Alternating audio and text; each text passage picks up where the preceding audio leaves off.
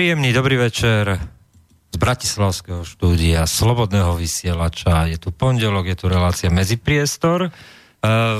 Poslucháčom dopredu avizujeme, že mali sme mať tému tak augustovú, možno troška predčasnú o Dubčekovi, ale k tomu sa vrátime, pretože...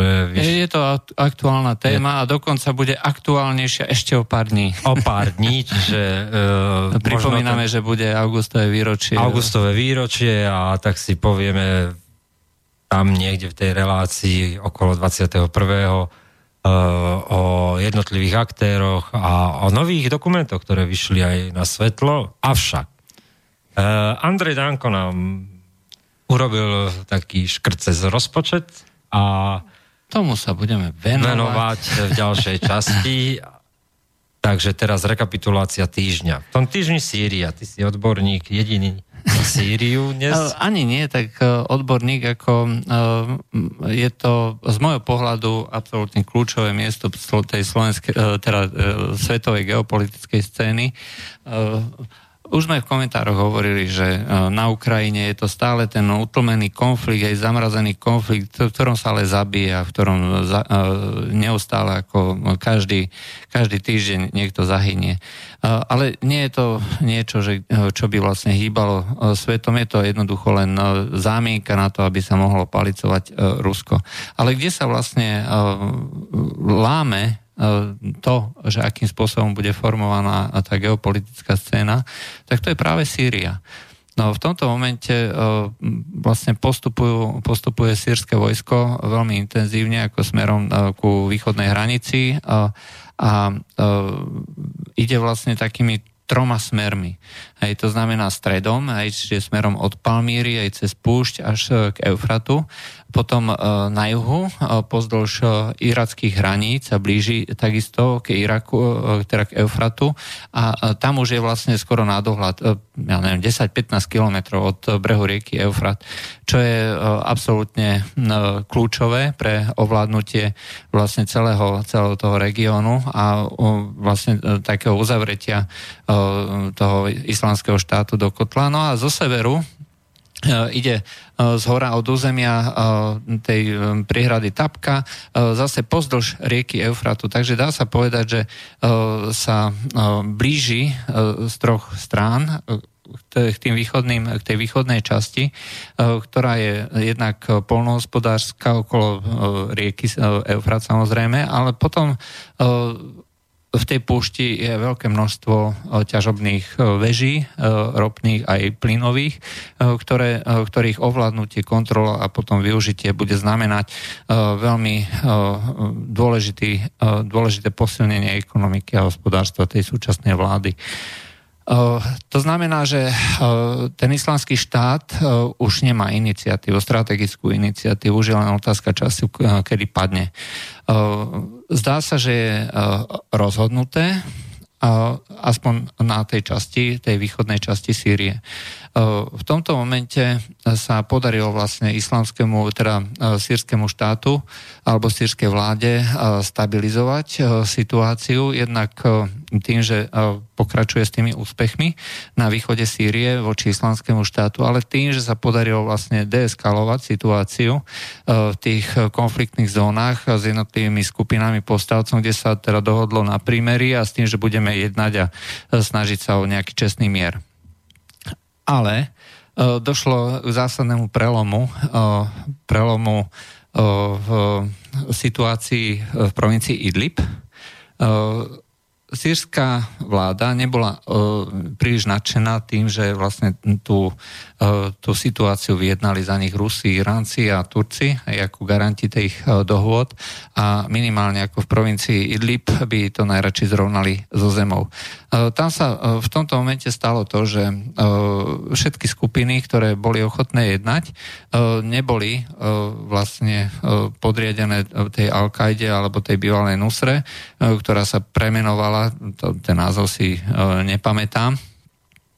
Ale e, e, vlastne ona si prisvojila takú e, aureolu e, jediných záchrancov e, sunnického islamu v Sýrii, že bojuje nezávisle a nebude zrádzať tieto záujmy tým, že bude jednať s tou šítskou zradnou vládou, tou alavickou vládou Bašára al-Asada. A tým pádom vlastne dochádza k tomu, že sa k nej aj prebiehajú v tejto skupine, ktorá už ovládla momentálne väčšinu miest, komunikačných úzlov a dokonca aj pohraničné priechody smerom do Turecka. A dá sa povedať, že vo, vo väčšej, v najväčšej miere je práve ona má pod kontrolou väčšinu provincie Idlib.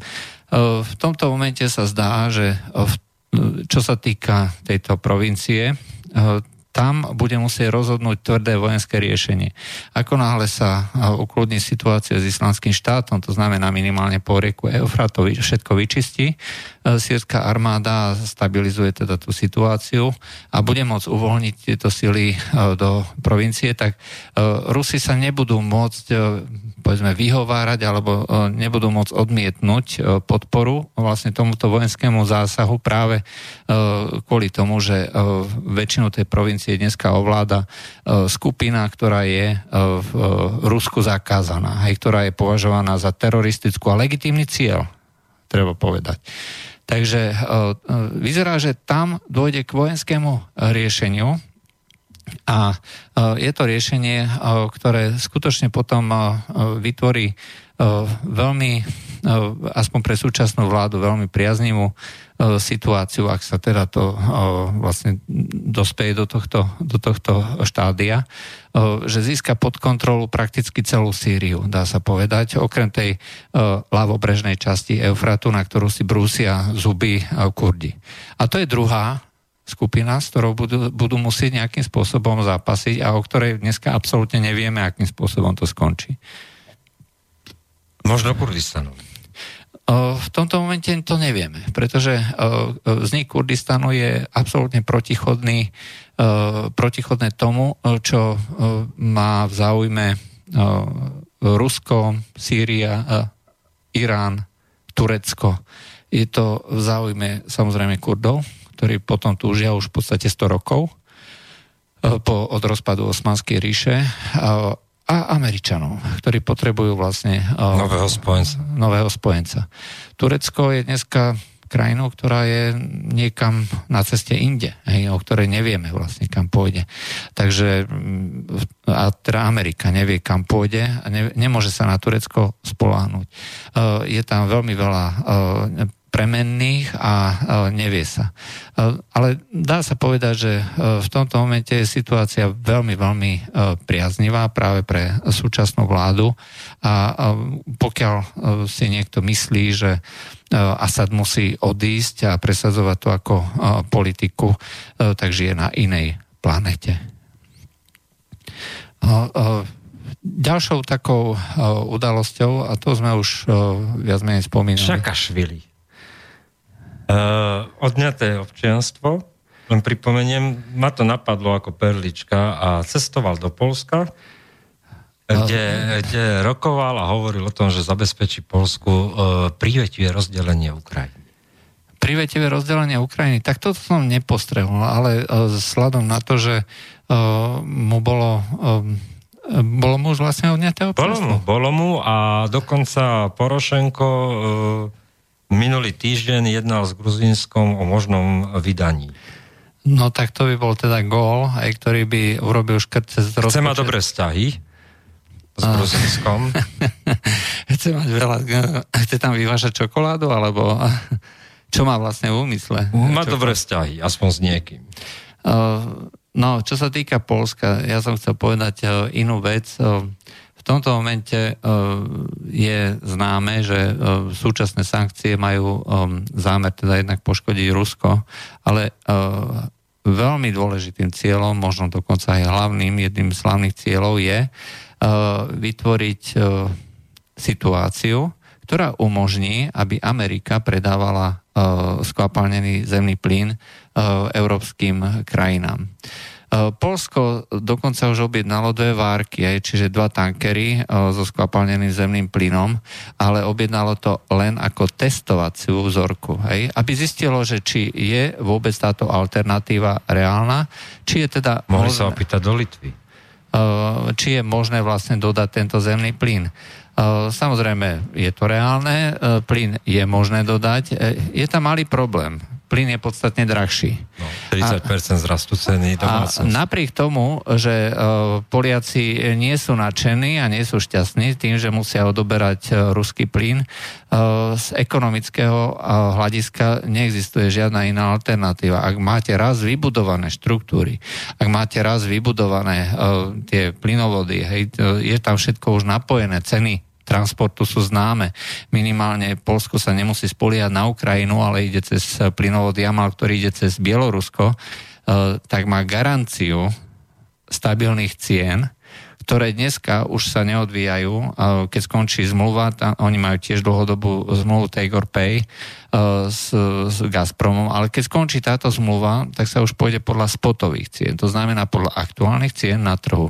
A tie ceny sú extrémne nízke. V niektorých, v niektorých častiach roka treba zime môžu byť podstatne vyššie, ako sú treba z tie dlhodobé dohodnuté ceny.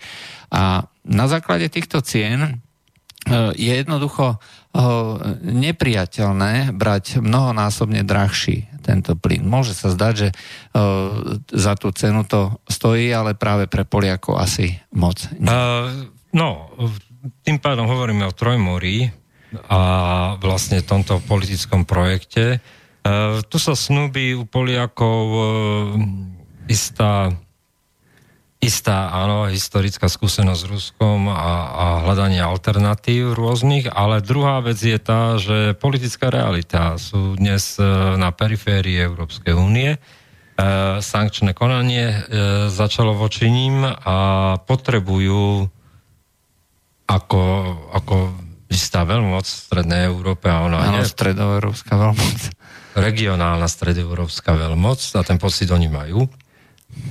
Potrebuje samo sebe dodať význam, že nie je medzinárodne izolované, že je medzinárodne potrebované a o tom bol celý projekt Medzimoria, ktorý má veľa úskalí a skôr v tom momente, keď sa uskutočnil, tak to najlepšie vystihol náš pán prezident, ktorý si robil fotku s Donaldom Trumpom a to bolo tak asi ten najväčší význam Medzimoria a Trojmoria teda.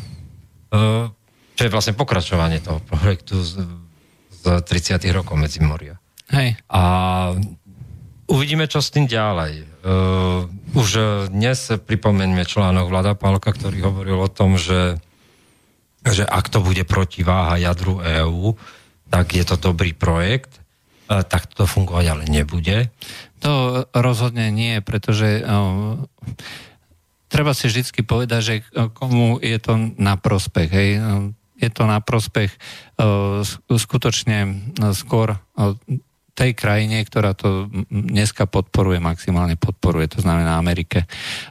Ak hovoriť o tom, treba, že bude Amerika dodávať uhlie, alebo teda zemný plyn, skvapalnený zemný plyn Bulharsku alebo Rumunsku, ak teda Rusko odstavíme, hej, keď už to berieme v tomto plurále, množnom čísle, tak je popretím reality, pretože Turecko je známe, že nepúšťa cez Bospor a Dardanely tankery naplnené zemným plynom, skvapalneným zemným plynom. Aha, takže je... Preto tam bolo Chorvátsko, aby to išlo z Chorvátska. A, ale je to skôr komická hra, pretože Uh, a tom je cynizmus. Tom je cynizmus aj samotnej Európskej únie, aj predstaviteľov, a v tomto bohužiaľ mali pravdu, s Viktorom Orbánom, s Kačínským sa nikto dneska nerozpráva o Európskej únii a alternatíva voči jadru neexistuje. Uh, no, neexistuje, pretože nie ani... Uh, každá krajina má protichodné záujmy a nakoniec to skončí, skončí tak, že každá sa nejakým spôsobom dohodne s niekým iným alebo rozháda. Výborný rozhovor na túto tému bol s Babišom, možným budúcim premiérom českým, ktorý vyslovene povedal, že Vyšehrad je mŕtvý, jeho zóna je v kultúrnej spolupráci. neosvedčil sa napríklad pri tých e, dohodách, ktoré sa aj urobili, ale vždy si niekto našiel vlastnú cestičku, vlastných výhod a on sa pozerá na Vyšehrad skepticky. My sme už v minulých reláciách povedali, že Vyšehrad je mŕtvý. A on je už reálne mŕtvý. A dokázal to predsa ako náš predstaviteľ, predstaviteľ premiér Fico, hej, že ktorý sa... Dokázali to traja Kaliňák, Žitňanská, Fico. No, ale...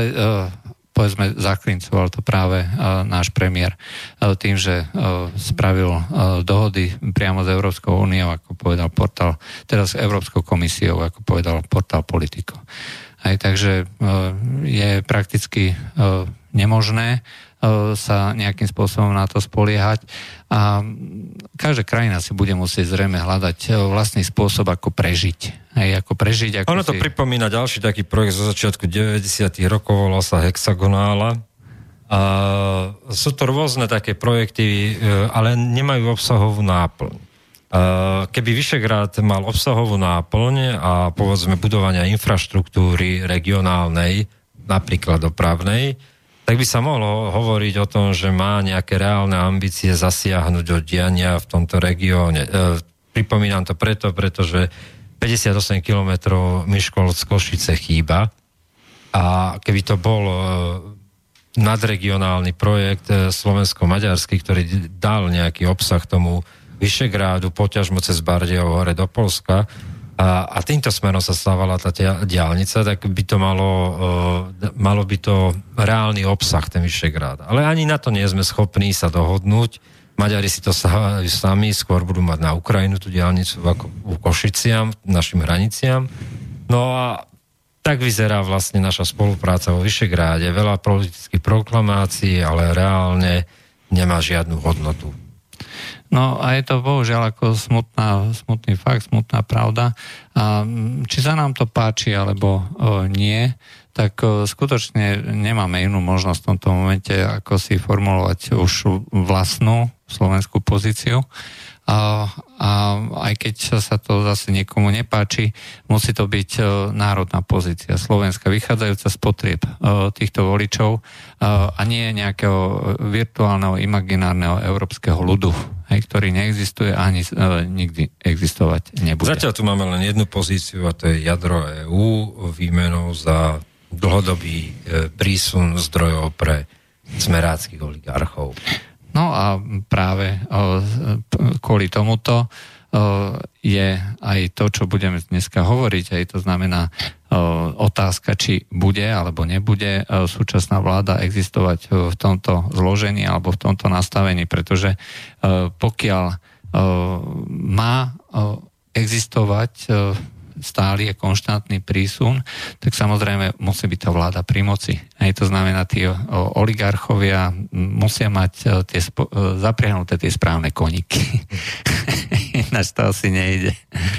No, takže o tomto vlastne je dnešná tzv. Slovenská pozícia, že ktorá nie je v konečnom dôsledku ani slovenská, ani pozícia. Pretože hovoriť o niekom, že kto má hlavné sídlo niekde na Bahamách alebo niekde na Floride alebo kdekoľvek inde, že je Slovák, slovenský patriót, alebo tak je dosť zvláštne. No a pokiaľ hovoríme o opozícii, tak by sme mohli hovoriť jedine vtedy, ak by išlo to, z čoho majú prospech slovenskí občania, slovenskí voliči, ak prichádzajú tu na o svoju budúcnosť tým, že sa vlastne deštruuje kompletne celé školstvo, aj celá ekonomika, zapredáva sa. No tak to je tak maximálne slovenské hnojisko, ale nie, nie je slovenská pozícia. No. Takže toto by bolo vlastne, čo sa týka tých také, takého ekonomického, čo mňa zaujalo. Čo, te, čo teba ešte zaujalo? Zaujala ma zmena štruktúry utečencov do Európy. Začínajú nám tam presvitať, by som povedal, zaujímavé krajiny. Pakistan je taká ale, novinka. Ale o to sme už predsa hovorili. Hej? Bangladeš sme hovorili a Nigériu, že dominujú, ale pridal sa Pakistan, Barma. Uh, zdá sa, že nám vyskli zdroje zo Sýrie. uh, a... Môže to byť len tým, že Sýrčania požiadali o nejaké pakistanské pakci a takéto, a, alebo bangladešské, hej, lebo však Sýrčania sú dneska veľmi šikovnou skupinou ľudí, hej, že ktorí sú schopní sa naučiť čínsky, japonsky, paštúnsky. Áno, tak všetko sú, to, všetko sú to v podstate utečenci z Sýrskej akadémie vied. Z jazykovedného ústavu. Z jazyk, no, multibilingválneho. Bohužiaľ, no. Čo sa týka toho toho nejakého multispeaku alebo toho newspeaku, aký je dneska zavedený. Mňa fascinuje skutočne to, že tá talianská armáda namiesto toho, aby urobila poriadok s tými neziskovkami, hej, tak sa ich jemne doprosuje, že aby... Tak pozor, zhabala loď. Zhábala jednu loď, ale len za to, že... Pustila do sveta obrázky, kde sa skutočne dohovárajú. To znamená, že mali priamo obrázky aj s vyfotením tých pašerákov ľudí, to znamená zločincov, reálnych zločincov, ktorí sa dohadujú s neziskovkou. Hej, že ako doviedli... pripínať a odoberať motor a pripínať a odopínať čln. Uh, rozhodne, to, rozhodne to nevyzeralo, nevyzeralo ako školenie uh, nejakej vedeckej konferencii. No tak to je en gé ó v praxi, vieš. To je... Takže vlastne oni vytvorili um, ako prvý precedens. Hej, ale v princípe na tých sociálnych sieťach tam sa uvádzalo množstvo, povedzme, komentárov toho typu, že pokiaľ by talianská armáda chcela so svojimi lietadlovými loďami, torpedoborcami, hej, vrtuľníkmi a letectvom a s všetkým iným, tak by dokázala vlastne vytvoriť akúkoľvek blokádu, hej, čohokoľvek. A že to ide, to bolo predsa jasne vidieť počas stretnutí gé sedem na Sicílii, keď dostali vlastne absolútny zákaz všetky neziskovky týždeň dopredu pristávať tam až do skončenia toho, toho samitu. A vtedy to išlo. Aj, Aj bezpečný Paríž ide, vieš, pokiaľ po ňom pochoduje štyristo európskych politikov. No, to znamená, že celé je to len o tom, ako si niekto prihrieva svoju polievčičku, aby vydieral zase všetkých ostatných, pretože toto nie je nič iné, iba vydieranie. Zaujímavé je to angažma Lekári bez hraníc, začínajú sa podobať tým prilbám.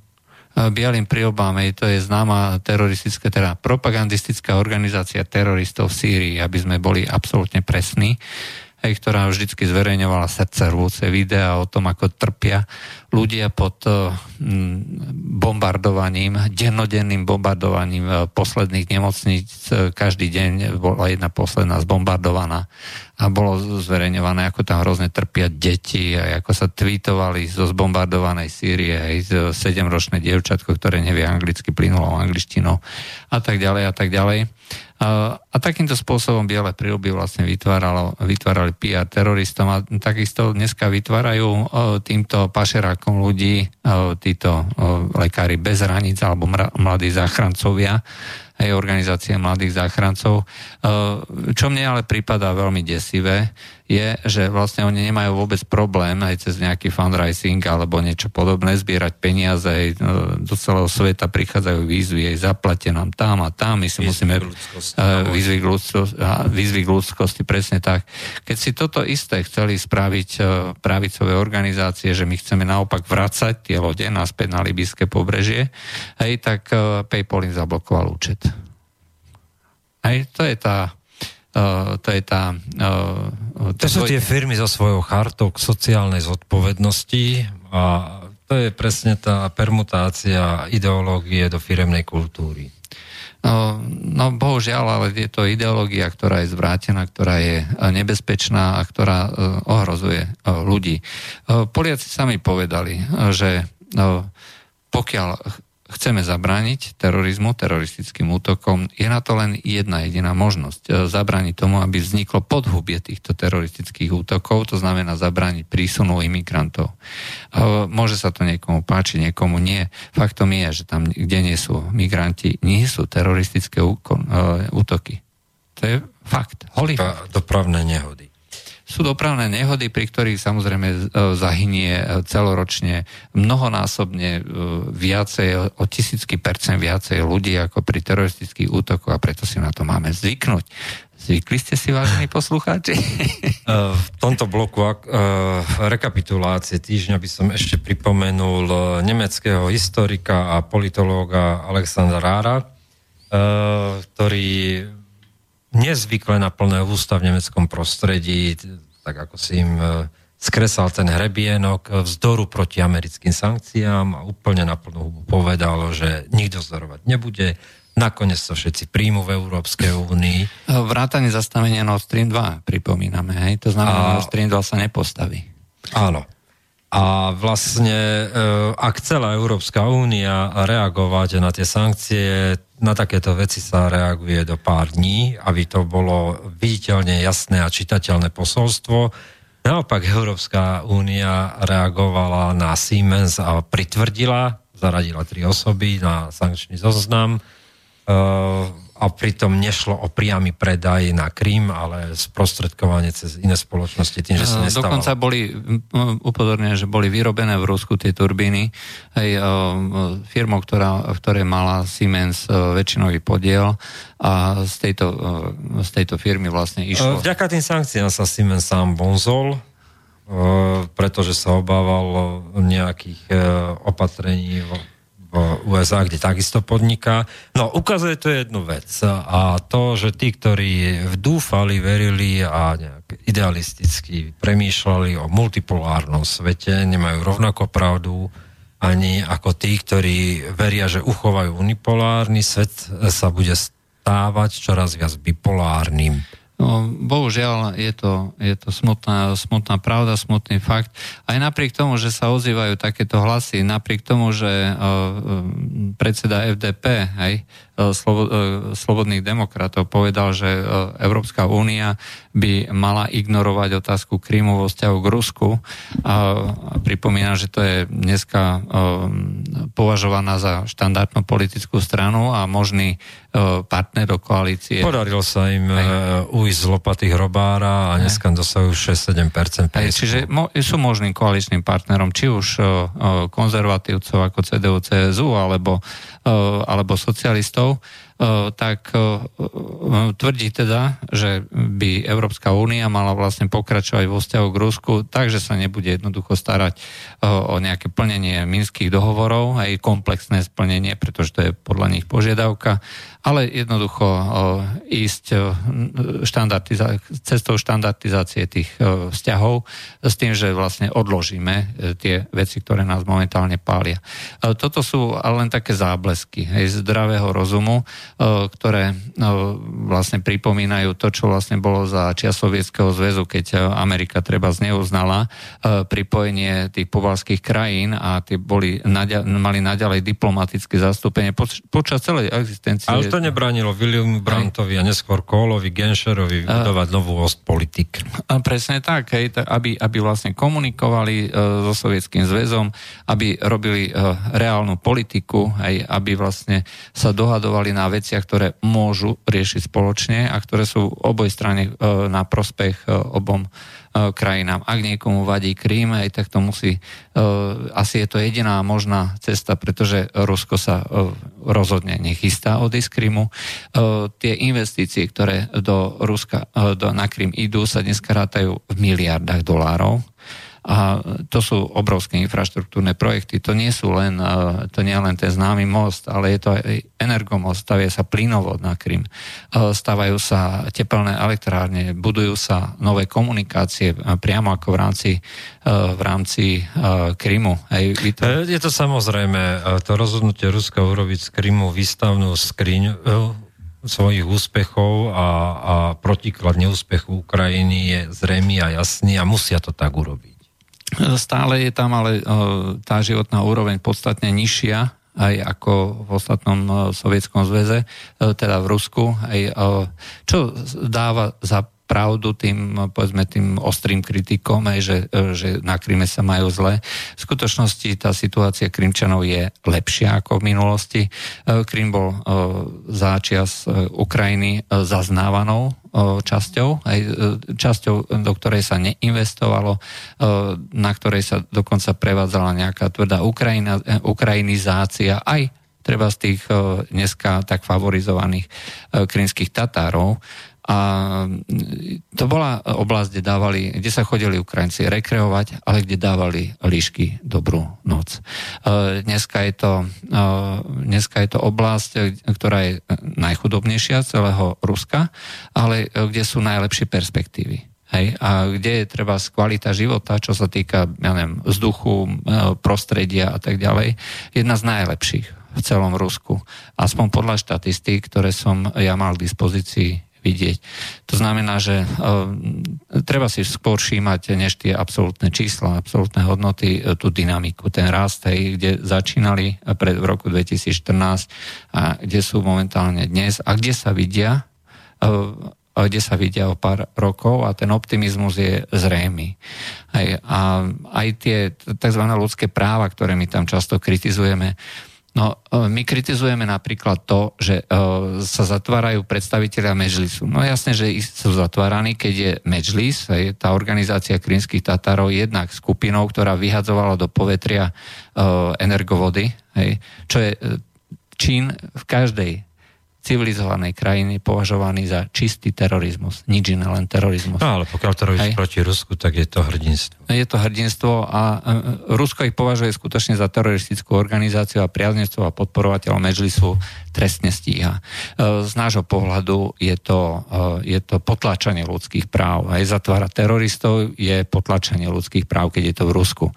Ale toto je asi zásadný, jediný zásadný rozdiel, aj, že, ktorý my môžeme nejakým spôsobom vyčítať. Už si nevšímame, že uh, tatarština je uh, legitímnym, legálnym uh, tretím jazykom aj po ruštine a ukrajinčine, že Tatári majú zastúpenie v krymskom parlamente zo zákona. Aj, takže to sú veci, ktoré nikdy nemali. Takúto úroveň autonómie, kultúrnej autonómie a aj vplyvu na politický život. Nikdy predtým nemali. Lenže bohužiaľ je to v Rusku. A preto je to porušenie ľudských práv. To by bola rekapitulácia a po pesničke, možno dvoch, sa hneď rozbehneme. Andrejovi Danko. No, tak už na to sa nemôže dočkať. Well, this car is automatic, systematic, hydromatic. Why it's greased lightning? Greased, greased, greased lightning. Greased, greased, greased lightning. Greased, greased, greased lightning. Greased lightning. I got chills, they're multiplying, and I'm losing control. Cause the power you're supplying, it's electrifying.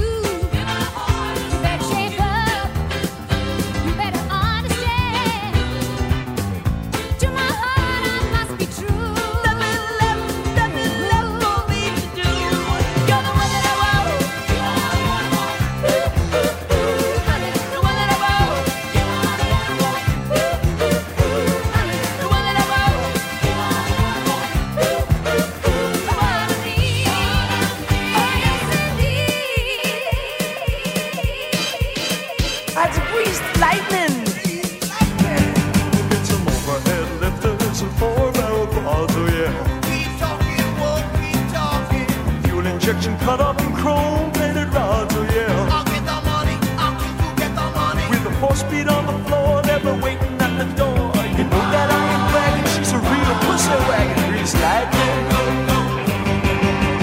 go grease lightning, you're burning up the quarter mile. Grease lightning, go grease lightning, go grease lightning, you're coasting through the hip-lap trial. Grease lightning, go grease lightning, you are supreme, the chicks are cream.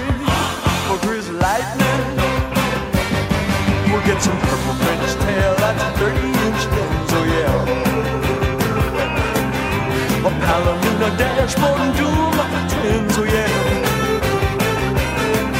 With new blisters, cuts and shocks, I can get all my rocks. You know that I ain't bragging, she's a real pussy wagon, greased like me.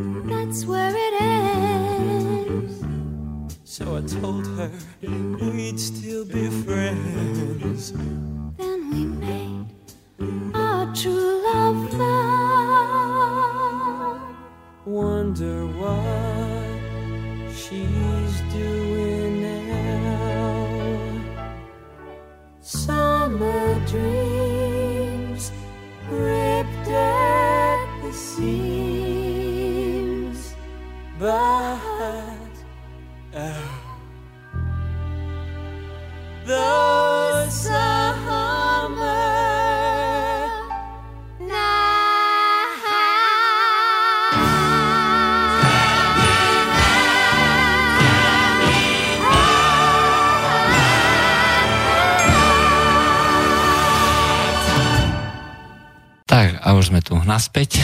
Olivia Newton-John. Hej, ale nebol, nebol to Peter Sagan so svojou manželkou. To si asi uh, skôr pamätajú dnešní mladí, uh, túto scénu, ktorú ako zahral na uh, vlastne uh, hudbu a slova tejto pesničky uh, z muzikálu Pomáda. No, to bol prielom, to boli dva, to bola sobotnejšia noc, horúčka sobotnejšej noci a potom uh, Pomáda, kde zažiaril popri nej e, e, John Travolta. No a potom sa celé osemdesiate roky stratil a tak nejak blúdil, aby sa vrátil. Pozri, kto to hovorí, v troch komédiách. A Pulp Fiction. A Pulp Fiction e, sa zjavil ako herec. Áno, pán herec. Tedy sa začalo písať, že je vlastne hercom. Áno. Uh, ale skrátka, ja si ho pamätám uh, v tej Pomáde, to je kultový film, hej, neuveriteľná, nádherná vec. Uh, pôvodný muzikál z Broadway, aj pretransformovaný do filmu uh, s krásnou Oliviou Newton-John, ktorá bola začiat z mojej mladosti vlastne uh, tým idolom mladých, hej, vyselná plak. Naše osemdesiate roky, no. A Samantha Fox. Samantha Fox. Za svojou pesničkou tačí. Nedoskol som sa jej, no čo už. Samantha Fox, Sandra a Sabrina. Áno, áno. A to veľké sklamanie, keď sme sa dozvedeli, že Samantha Fox, že nie, no, tak správne orientovaná. Ja si pamätám zase na Sandru a to Bravo, kde bola na nuda pláži. Proste to sa prevážalo z Maďarska. Áno, tak to, to, to boli ako ťažké porno. Skoro porno časopis. No, na tom fičela nejedna puberta československého chlapca. To už dobre. No, to už dobre, poďme k inej puberte politickej. Andrej Danko dneska rozoslal dopis svojim koaličným partnerom, kde hovorí o tom, že vypovedá koaličnú zmluvu. Tak znie, tak znie tlačová správa agentúrna. Skrátka, buchol si do stola, no. Buchol si do stola. To, čo následovalo ďalej v tom texte, je zmätočné a to hovorí o tom, že nešlo asi zrejme o dobre premyslený krok, pretože vyzýva k novým rokovaniam o koalícii, kde sa usporiadajú vzťahy. A kde dokonca hovorí, že slovenská ekonomika zažíva rast a snaží sa a treba vlastne znova prehodnotiť koaličnú zmluvu. Hej, a aby základ... sa ten rast nejak rovnomerne prerozdeľoval. V čase, keď sa spúšťajú aj zateplovania rodinných domov. Ako úžasný biznis. Asi na to niečo má, ale tak samozrejme nejde vôbec o nejaké, nejaké mm, ako hovorí Andrej Danko, rozdeľovanie koaličnej zmluvy, ale ide vlastne o zbavenie sa zodpovednosti za tento momentálny škandál, ktorý je na ministerstve školstva, kde je vlastne šéfom nominant strany es en es Plavčan. Ktorý nie je členom es en es. Je vlastne len, je nestraníkom. Aj v podstate... Pripomeňme si, že sú traja nestraníci a to je Draker ako minister zdravotníctva, Matečná ako ministerská poľnohospodárstva a Plavčan. A ešte Gajdoš, ktorý bol ako minister obrany. Treba ale povedať, že bývalý minister školstva Draxler aj mal autoritu. Hej. To znamená, bol človekom, že ktorý bol vnímaný relatívne pozitívne aj ľuďmi z opozície. Tak mal aj dobré kurikulum vitae.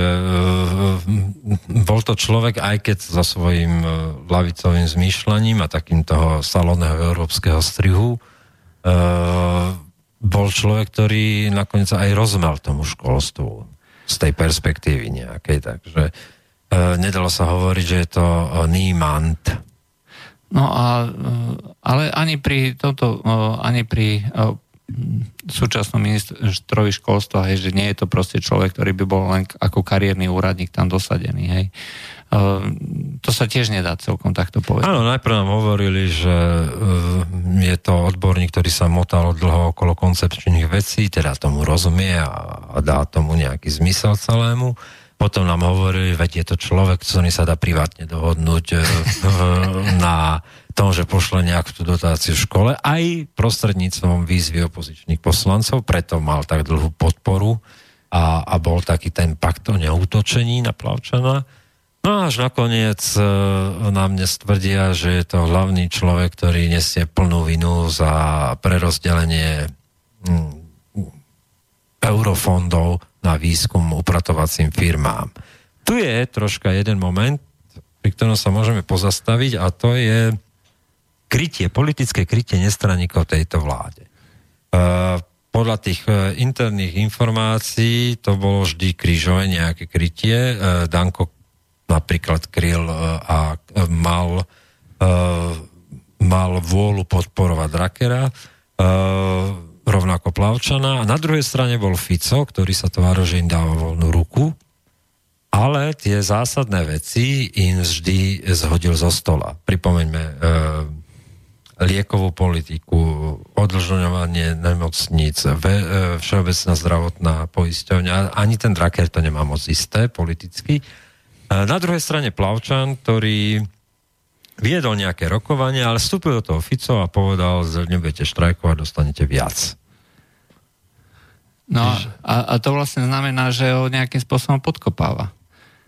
Hej, lebo však pokiaľ on nemá vlastne istotu, ako vo svojom koaličnom partnerovi, a teda má jedinú istotu, je, že pokiaľ niečo ten jeho podporovaný kandidát niečo chce dosiahnuť, tak je to vlastne zámer, aj že tá druhá strana chce vlastne znemožniť jeho samého. Áno, zoberme si vlastne, aké boli doteraz snahy Danka. No, tak bolo to snahy e, riešiť er té vé es, kde narazil na spor s Maďaričom. E, boli to snahy snahy vždy e, zasiahnuť istým spôsobom do armády a napríklad do tajných služieb, do tajných služieb, kde, kde siahol na prsty Ficovi, a, ale nevydareným spôsobom. A môžeme povedať, že ten celý, celá tá anabáza Andreja Danka v tejto koalícii je neúspechom. Pretože dostal sa medzi dve mlynské kolesa, a to Bela Bugár, na jednej strane starý harcovník, ktorému stačí v politike len to, že je.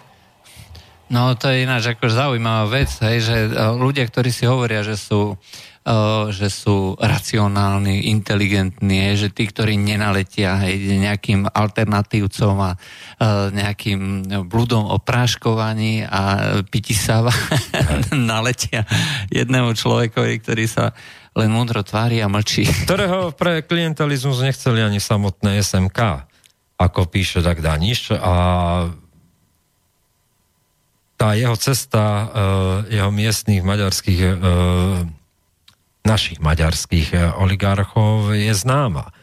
A, ale v tomto videní tej koalície na jednej strane starý harcovník Bela Bugár, na druhej strane e, človek e, technológie moci a Fico tu moc udržiava veľmi účinne, veď už je tretíkrát premiér a vedel zatiahnuť za páky, aby ten Procházka aj s tým Bugárom, aj s tým Dankom prišli na ten úrad vlády a rokovali o tej koalícii. No tak Danko ako muž, ktorý sníval o tom, po mokrých snoch, že je druhý ústavný činiteľ, že dá lano smeráckým oligarchom a pretiahne voličov Smeru, tak musel vyhodnotiť situáciu tak, že veľa priestoru nemá a ešte sa stáva uh, fackovacím panákom a akýmsi hromozvodom uh, hromozvodom smeráckého a mostáckého, keby som tak povedal, klientelizmu a korupcie. No, bohužiaľ je to smutný fakt, akože on si neuvedomil, že uh, tie procesy vlastne tam boli uh, nejakým spôsobom nastavené uh, a uh, ten samotný minister, aby to mohol zmeniť, asi by musel mať uh, podstatne silnejšiu podporu, uh, nielen teda zo strany, uh, zo strany um, Danka, hej, ale možno aj, aby si mohol sám vytvoriť na tom ministerstve nejaké procesy, pomocou ktorých by to mohol nejak kontrolovať. A pripomeňme si jednu vec, že je neštandardné, že es en es je členom koaličnej vlády a nemá vlastného stranického ministra. Ani jedného. No, ani jedného? Ani jedného. No tak to je potom fakt neštandardné. To je prvá neštandardná situácia. Tam to vyzerá na to, že naozaj Danková snaha bola vniesť do tej vlády, teraz dám do úvedzek odborníkov, a, a istá naivita v tomto, že, že dá priestor ľuďom, ktorí majú dobrú povesť, pretože ten Gajdoš mal dobrú povesť a, a Ľubomír Galko je toho svedkom, e, e, kde má veľmi korektné stra- e, vzťahy s ministrom obrany. Uh, rovnako aj ten Plavčan na začiatku mal veľmi korektné vzťahy s opozíciou. Nakoniec aj ten Draker je jeden z mála ministrov, ktorý umožnil opozícii pôsobiť v orgánoch, ktoré sú na kontrolu, v, ale aj na správu v zdravotníctve, rôznych inštitúciách. Uh, čiže a v tomto Danko podporoval týchto svojich ministrov. Uh, a Máme Dan- telefón? Haló? Dobrý večer. Áno, počujeme sa. Dobrý deň, medzi priestorom, dobre? Áno, áno, áno. Dobrý deň, zdravím vás. Mám dve otázky. No, pýtajte sa. Taká, taká osobná na Jura Poláčka, lebo som dobiehal trendboxy, keďže som bol v Chorvátsku na dovolenke momentálne a mali, ma, mali, mali si taký profil. Ale nebolo tam nič povedané také viac o vašom spore s, s Gašparovičom, lebo ja som akurát v tej dobe sa trošku začal, začal zajímať o politiku, nejako som to, nejako som to mimo, nejako... Poslucháč nám položil, ale tak otázku už dal. Hej. Dobre, ale tomu sa vrátime niekedy v tých reláciách o spore s Gašparovičom. Vážne, to, teraz by som to neriešil, lebo uh, dôležité je pochopiť tú situáciu, ktorej neštandardný dopis svojim koaličným partnerom, bez toho, že by s nimi komunikoval, proste to je veľmi neštandardné gesto. Uh... Uh, v podstate ako blesk z jasného neba, hej, lebo ešte v piatok sa vyjadroval v podstate normálne, hej, dá sa povedať. Ale potom uh, si zrejme ako zvážil situáciu. Ľudsky to treba čítať tak, že keď ste predseda politickej strany, ktorý prejavil istú dávku ochoty uh, formovať, a jedno, aké má osobnostné vybavenie, ale ten, ten záujem Danka tam bol zo začiatku proste byť akýmsi, akýmsi slušným slušným e, lídrom strany, ktorý bude komunikovať aj s opozíciou, aby si nezabuchol dvere a ktorý, ktorý bude dávať priestor, aby sa veci riešili pragmaticky. A v tomto grémia, politi- grémia Národnej rady naozaj z jeho strany nikdy neboli e, mocenskí a nejak proste e, nejak útočné, ale naopak vždy, vždy proste sa snažil e, to nejak chladnokrvne a tak ako veľmi racionálne rieši tieto veci, aj vo vzťahu k opozícii. Uh, to je ten príbeh na začiatku Andreja Danka. A iste môžeme narážať na jeho mentálnu výbavu a jeho vnútorný generátor slov, ale... Uh, povestné brepty, hej. Hej, proste taký je, takého si ľudia zvolili. Ale ľudský uh, musel prísť moment, uh, kedy si povedal, že proste on ne...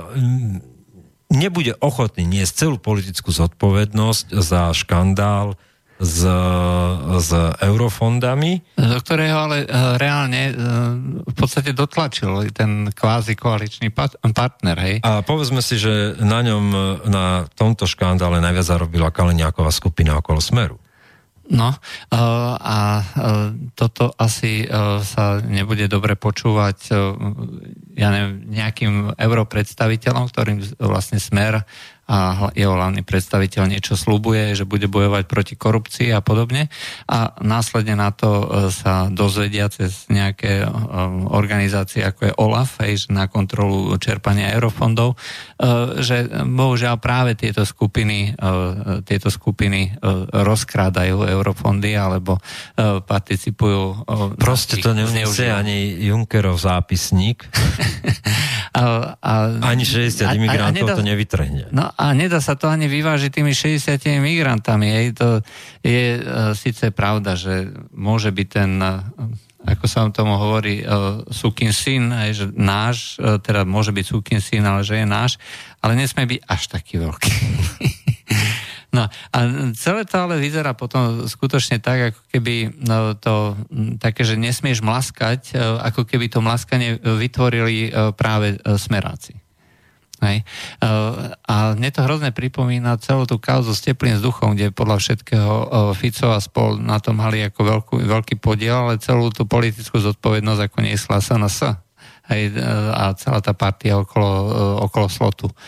A ak, má, ak je nejaké poučenie z, z týchto chaos pre stranu es en es, je, že vlastne treba zatiahnuť ručnú brzdu. A nedá sa vtiahnuť do biznisov Smeru, takže proste Smer z toho vyviazne ako ten, ktorý rieši korupciu nakoniec, a ano. es en es zase z toho vyviazne ako tí fackovací panáci. S tým teplým vzduchom to bolo s tým predajom vlastne tých povoleniek na cé o dva, že ktoré sa predali škandalozným spôsobom do Japonska a zarobilo sa na tým neuveriteľné neuveriteľné milióny eur, ktoré išli niekomu do vrecka.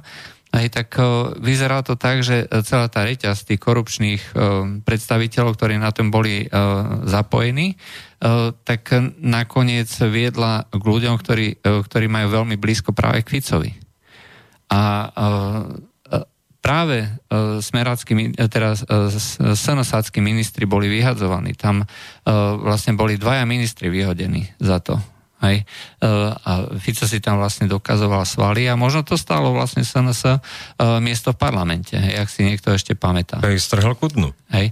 Takže hovorím, ak si ak študoval teda históriu svojej vlastnej strany, práve Andrej Danko, tak by asi mal vedieť, že práve takéto politické náklady sa treba čím rýchlejšie zbaviť aj za cenu toho, že sa zlikviduje celá koalícia a že sa treba vyvolajú tie predčasné parlamentné... V tomto momente je ešte jeden zaujímavý moment a to je Jaroslav Paška z es en es, ktorý, ktorý takisto poskytol nejaké verejné vyjadrenie a tam akcentoval iný prístup v zahraničnej politike.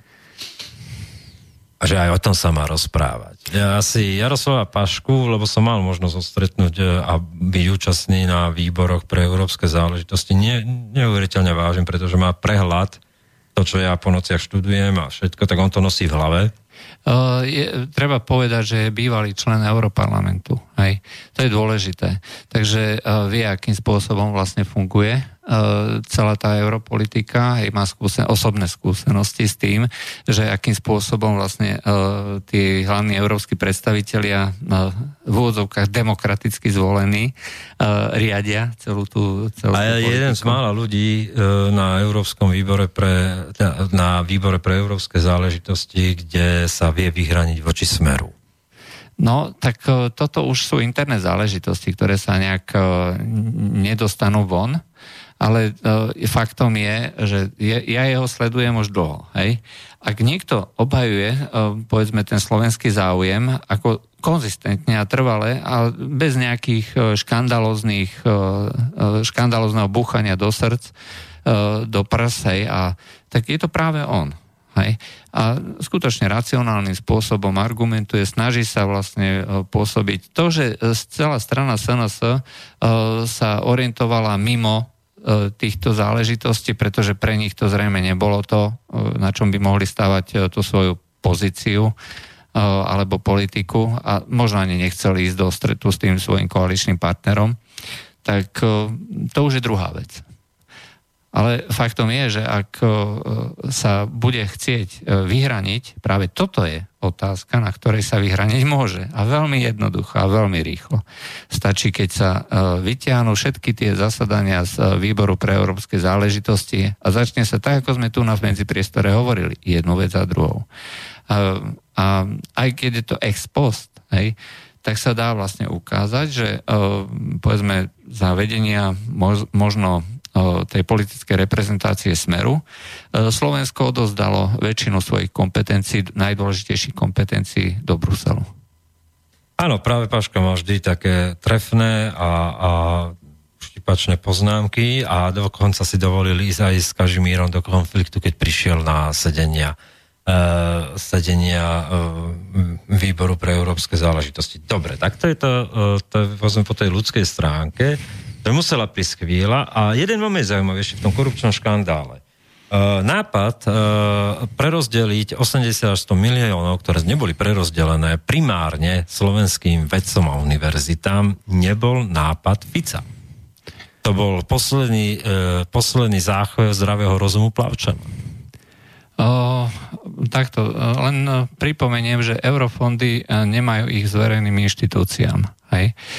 Eurofondy majú ísť súkromným firmám, ktoré, a ktoré môžu spolupracovať s nejakými univerzitami. Hej. To znamená, že mnohé univerzity možno boli aj vďačné za to, že sa nejak, nejakým peniazom dostali, keď ich oslovila nejaká tá správna firma, hej, ktorá tie peniaze bola schopná uh, dostať, ale uh, rozhodne je e, nezmysel a, a úplne proti akémukoľvek, e, akýmkoľvek protikorupčným zásadám, aby e, takéto peniaze dostávala firma, ktorá rok predtým ešte zarábala e, ani nie milióny, ale tisíce na upratovaní. To už dneska vieme, ale ako čítať tie postoje, vieš, lebo opäť to bol Danko a es en es, ktorá prišla s tým nápadom tých osemdesiat miliónov primárne dať tým.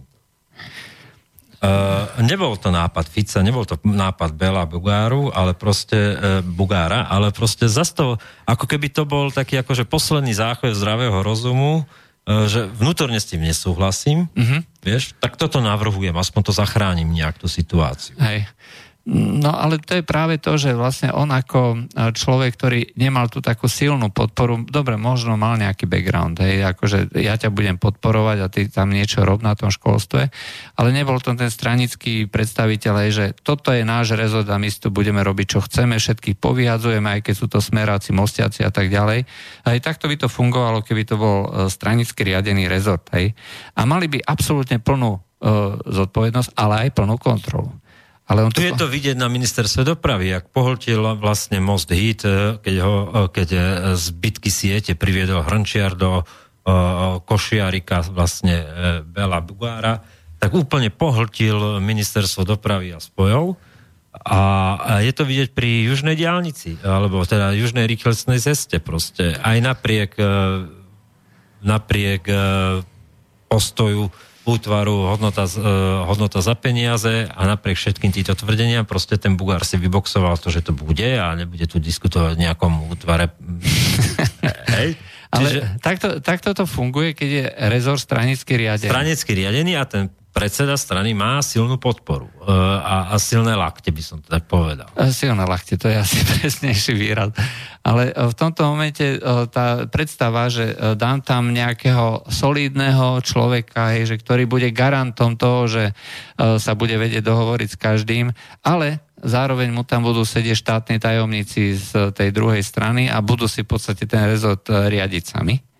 Je absolútne nepriateľné. No jemu zostal celý aparát po, po vlastne bývalom ministrovi a to bol smerácky minister.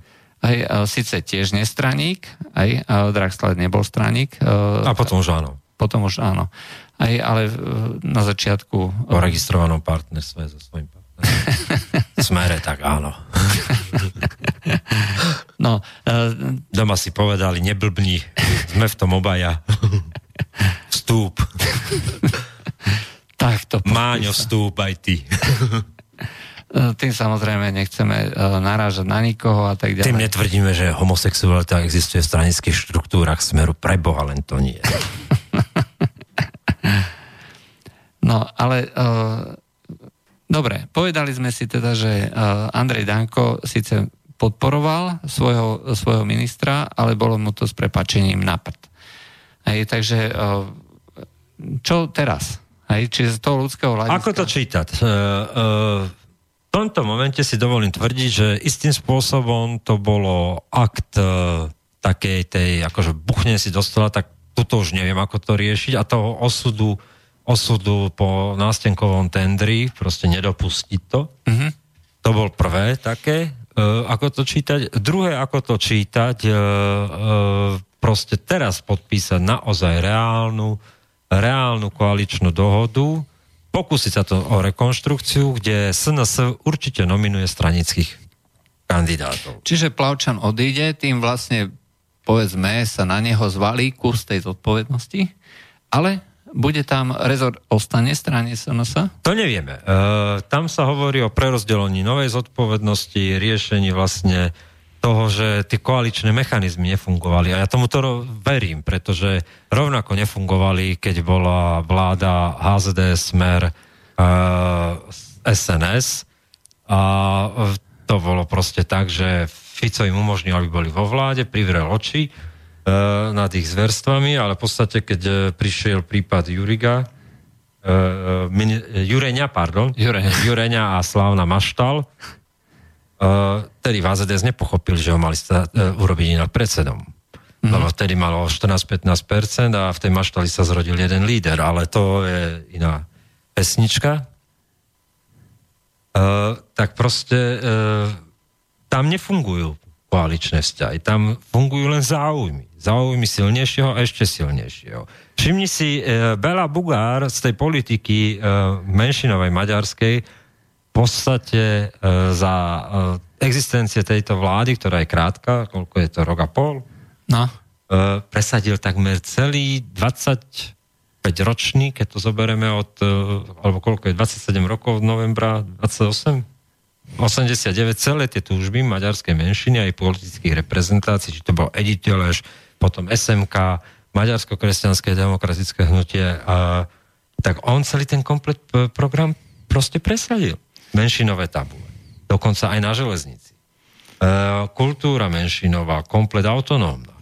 A teraz si ešte predstav, že tam bude a, treba z diaľnica, hej? O... Južná diaľnica úplne ako ohrabané ešte plus e, s možnosťou e, e, južných dodávateľov. Tak to nazveme. No, čiže, iný, čiže bude možnosť ako cestovať z Košíc diaľnicou treba do... E, Budapešti? Lebo vieš, Košice nemôže byť, vieš, Košice veľbol Orbán, vieš, tak to nemôže predsa Bela Bugár dopustiť. No ale v princípe e, viem si predstaviť, že tá koaličná zmluva štandardným spôsobom a koaličná rada nefungovala. To, po čom volá Andrej Danko, je buď normalizovať tieto vzťahy a, a nejak to prepriahnuť, e, čím by získal znova tvár. Možno tam zaznie aj taká vec, združme celý, celý ten proces výberu vlastne tých firiem v tom tendri na výskum a vedu okolo eurofondov a x ďalších vecí tam možno zaznie, sa vyčistí vzduch. Alebo, ak sa mu toto nepodarí, má dve možnosti, iné nemá. Ak sa mu toto nepodarí a, a tu skrachuje, tak má iba poslednú možnosť, to sú predčasné voľby. On sám pre seba to takto vyhrotil, možno si to dneska neuvedomuje. Ale ak sa mu nepodarí rekonštrukcia vlády, prenominovať to celé a urobiť to ako, a odísť z toho ako, že on je ten, ktorý vlastne donútil Fica zmeniť vládu. No. Hej, že silný muž. muž. Silný muž už. Tak proste e, má už iba druhú možnosť. To sú predčasné voľby. Uh, takto. Je možné, že si to uvedomuje, alebo nie? Uh, neviem, ako má prepnutý generátor. Nevygenerovala sa to správna kombinácia politických uh, slov. Uh, Pozri sa, uh, nech je akýkoľvek uh, človek, ktorý uh, dokázal odstaviť Slotu a chladnokrvne išiel tak, že mu podáva laktovku a toto je môj Andrej nástupca. Hej. Pamätáš si to? Áno, ten Slotík ho tam proste, Andrej Komor, uh, nástupca. Uh, v podstate aj proti, proti vlastným, aj nejakým uh, ho tam dosadil, hej, dokonca vraj proti pravidlám aj strany es en es. Neviem, ako nejak som to neštudoval. Proste zatočil s ním a nebavil sa o tom. No. Jedného dňa si uvedomil tú pozíciu. Tak to nebude asi zase taký nímant, akože môže to byť až taká sviňa. Ale aj sviňa sa môže niekedy zachovať charakterne, vieš? Um, povedzme, prišiel, uh, prišiel do uh, tej politiky s tým, že uh, chce sa prezentovať ako človek... Uh, to prišiel neskôr koalície. Ten mýtus. Uh, on prišiel do politiky tak, ako že držal tá aktovku faktomu Slotovi. Uh, áno, hej, ale potom, ale keď potom už začal. Napríklad v predvolebnom čase uh, tak mal dobré väzby s opozíciou. Stretával sa s nimi. Normálne diskutovali a, a hovorili o tom, že čo, čo by sa dalo. Dokonca o ňom písali, že aj Andrej Danko je istým spôsobom slobodný človek. Že... Hej, hej, že nie je držaný, no, nemôžeme ešte hovoriť. Že hrá slobodnú hru. Áno. On zahral tak, že si myslel, že pretiahne voličov Smeru. No ale on sám napríklad dúfal, že že vo voľbách bude mať dvanásť až trinásť percent, tak to počítali. O, to sklamanie v strane sa nás... Bolo možno väčšie ako u Bela Bugáru, keď tam zasvietilo šesť celá tri a ešte tá aj Smerodina mala šesť celá päť. Toho no. dorazilo Bugára a hneď utekal za Ficom, že musí byť koalícia. No, ale o tom je vlastne tá, nechcem povedať, že charakternosť, necharakternosť, ale o tom je vlastne aj tá schopnosť politicky vyhodnotiť tú situáciu a následne sa zachovať tak, aby to bolo v jeho prospech. Takže ako ty hovoríš, on cíti, že niečo musí spraviť, nevedel presne čo, hej, ale vedel, že... Má politické sebazáchovy, vieš, tak je to človek, ktorý, ktorý síce netušil, že bude druhý najvyšší ústavný činiteľ. S výložkami. A, ale možno potom a, má ešte ten akože... pud seba korekcie, že tuto som to prestrelil a potom pud seba záchovy. No tak tuto som to drel, niekde som to priviedol a teraz to ako pošlem k ľadu. Mm-hmm. A, a je to vedenie dneska es en es, no uh, Anton Hrnko je starý harcovník. Uh, a to je ten blízky okruh uh, Andreja Danka. Anton Hrnko je starý harcovník, ktorý to prešiel od, uh, od začiatkov es en es, kde on bol ten ťahún mediálny, som sa vypisoval milión, milión článkov v ére deväťdesiat až deväťdesiatdva. Ano. Až po, až po to, že sa rozkmotril zo es en es a to bola tá skupina Národno-demokratická strana Černákovcov, ktorí odišli vlastne, on tam bol, až po to, že išiel do dé ú, aby sa potom obkľúko vrátil na ministerstvo obrany, kde mal na starosti NATO.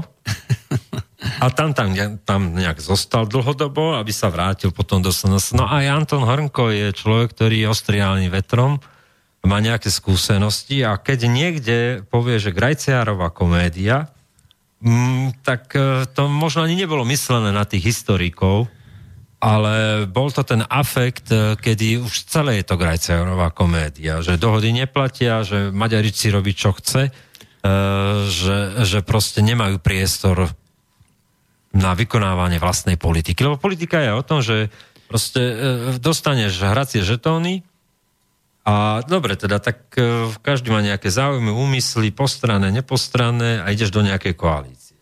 Ale keď sa ti priestor zúži a ty vlastne nemáš kde hrať svoju hru, ktorá by bola čitateľná a jasná a vlastne to vyhodnotíš, že, že tak ale tak túto komédiu Grajciarovú hrať nebude. No, vyzerá to skutočne tak, že es en es sa predsa len ostrieľala za tie, za tie roky a vy, bol to zlý krok, že dali tam, alebo nezobrali tie ministerstva pod svoju kontrolu, aj povedzme tú stranickú kontrolu a využili Andrej Danko napríklad v čase predvolebných aktivít a celého toho tri štvrte roka pred voľbami bol jediný, ktorý chodil napríklad na všelijaké sedenia mimovládok o transparentnosti politických strán. A to, to mám od ľudí, ktorí tam boli a hovorili, že on sedel, zapisoval si a povedal, takto to nastavím. Že, že vlastne e, približoval, autenticky približoval, že dokonca boli sklamaní tí NGOčkári, že jediný ten Danko tam chodí na všetky tie proste workshopy. Vážne tam chodil z tých politických strán. A, a on chcel naozaj tú, tú auru, akú si okolo seba šíriť, že, že on je tá slušná alternatíva. Slušná alternatíva bez ohľadu na to, že či pôjde so Ficom, alebo či pôjde so Sulíkom, hej, proste ako by sa, ako by dopadli voľby. Hej, snažil sa vlastne vytvoriť si, neurobiť si nepriateľov, hej. No ale po tej chybe, že vlastne tie ministerstva sú také, aké sú, aj, že vlastne Kaliňák si tam urobil vlastný biznis, alebo pokračoval v tom biznise. Prebehol živého za, za vlády práve, keď počiatek bol ministrom e, financí, Kaliňák ministrom vnútra, tak to, cel, to, to nemalo ani štátny rozpočet, nemal hlavu ani petu. Vieš, to bolo také, že Kaliňák zavolal, pošli sedemstopäťdesiat mega. Neviem, kde sa stratili na ministerstve vnútra, treba to doriešiť. A tento zase poslal, vieš, akože to, to nemalo ani hlavu, ani petu. No, tak dobre, naučili sa, dali tam Kažimíra, ten si tento drží aspoň nejakým spôsobom. Vynútil si to, že nebude mu nikto kafrať do politických nominácií, takže toto funguje jediné. A ešte, ešte priviedol tých Filkovcov rôznych a tak ďalej. No, ale to tak všetko, vieš. To je to jediný bod, ktorý tam funguje, aj to v ľavicovom ponímaní, keď to tak povieme, tom, tom z pohľadu štátu, nie z pohľadu nejakej slobody a, a reformy. Dobre, a ako vlastne vidíš to, že bavíme sa teda o tom, že či budú alebo nebudú predčasné parlamentné voľby. Danko momentálne má len dve alternatívy. Buď si buchne hrozne do stola a... Nie, buď z hry, ktorú vyvolal... A... odíde ako ten, ktorý napravil uh, chyby tejto vlády pred očami verejnosti, odíde s tvárou dobrého muža, ktorý rekonštruoval zlú vládu a bude to celý jeho úspech. Hej. Že vlastne uh, bol ten, ktorý skrotil uh, Fica. Fica a Bugára. Uh, to znamená, že uh, inými slovami, Fico toto dopustiť nemôže. No, to je jedna alternatíva, vieš. Druhá alternatíva... To by bolo vlastne to prerobenie koaličnej zmluvy podľa jeho predstav, hej. To znamená, dostane možno nejaké iné ministerstvo, ktoré... No už... pozri sa, on mal koncepciu, že, že však kto ho podporoval, Kmotrík, hej, však stále bol v té á tri, Danko. Ale Kmotrík je relatívne zvláštny človek a, a, a nemôžno ho považovať za čisto smeráckého oligarchu alebo niečo uh, takého. On... Má istú nezávislosť uh, a eleganciu ešte. Uh, On, on hral na všetky strany, hej? Čiže on podporoval aj... Kotrik není hlupák. E, to je... Naozaj má istú ešte dávku elegancie a nonšalantnosti. Zas interne z ľudí z prostredia, keď mal té vé o, že, že vyslovene držte tento projekt a, a prišiel na peniazoch, mu nikdy nebazíroval a nikdy sa im nestaral do toho, čo robil. Nikdy neovplyvňoval tam to médium, e, keď mal té vé o. No, ale to chcem povedať. No tak to bol jediný taký, akože, ktorému sa Dankovi sa dalo vyčítať Kmotríkom. Hej.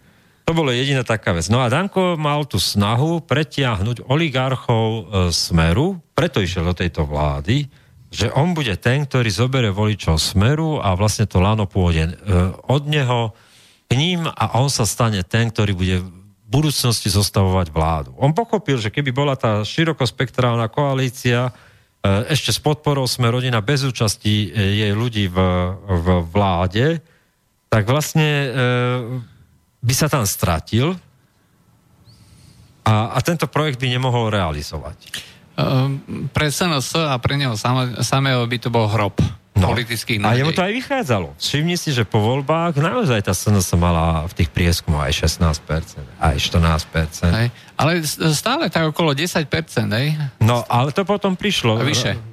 No, a to potom prišlo, že vlastne sa nenaplňalo to očakávanie, vďaka tým mantinelom, ktoré on sám proste nezostrojil si, proste mu boli vykolikované v tom reálnom politickom živote fungovania tej vlády.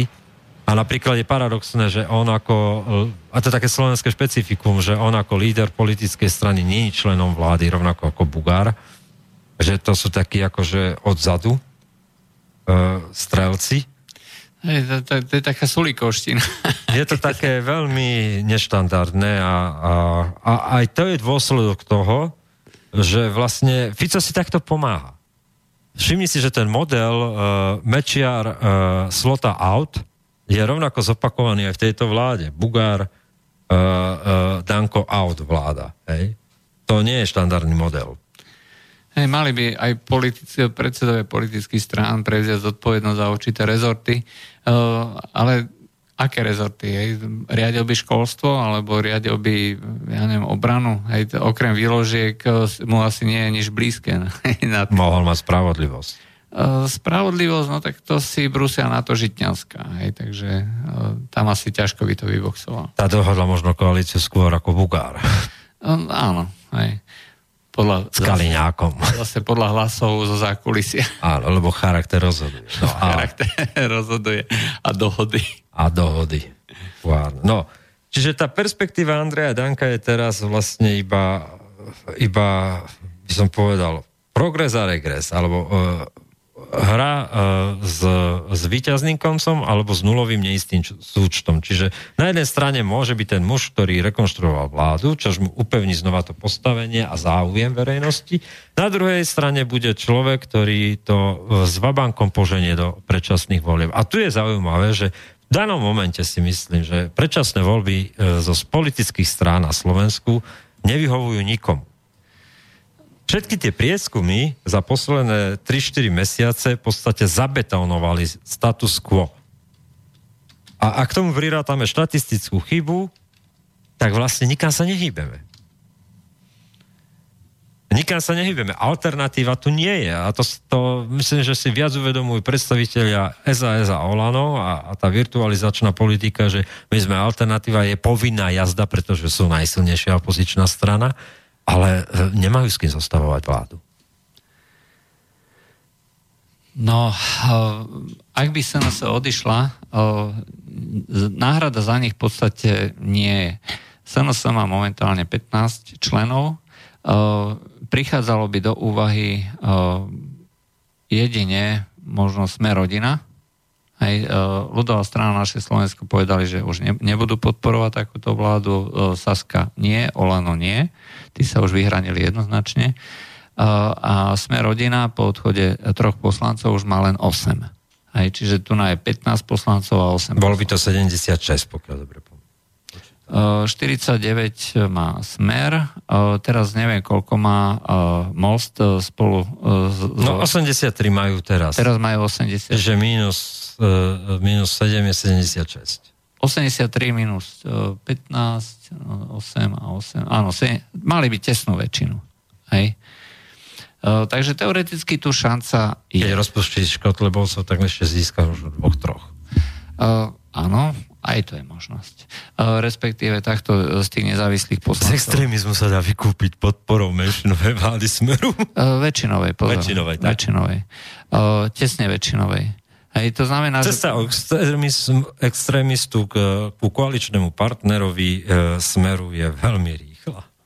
Je veľmi rýchla, koniec koncov sme to ukázali uh, už na príklade, keď uh, Zurinda vlastne kúpil poslancov há zet dé es, aj, takže uh, nebol problém. Uh, niekde rozhoduje charakter, niekde zase bankové konto. Uh, to znamená, že uh, je tu na ešte tretia alternatíva, o ktorej sme nehovorili, to znamená rekonštrukcia vlády bez es en es.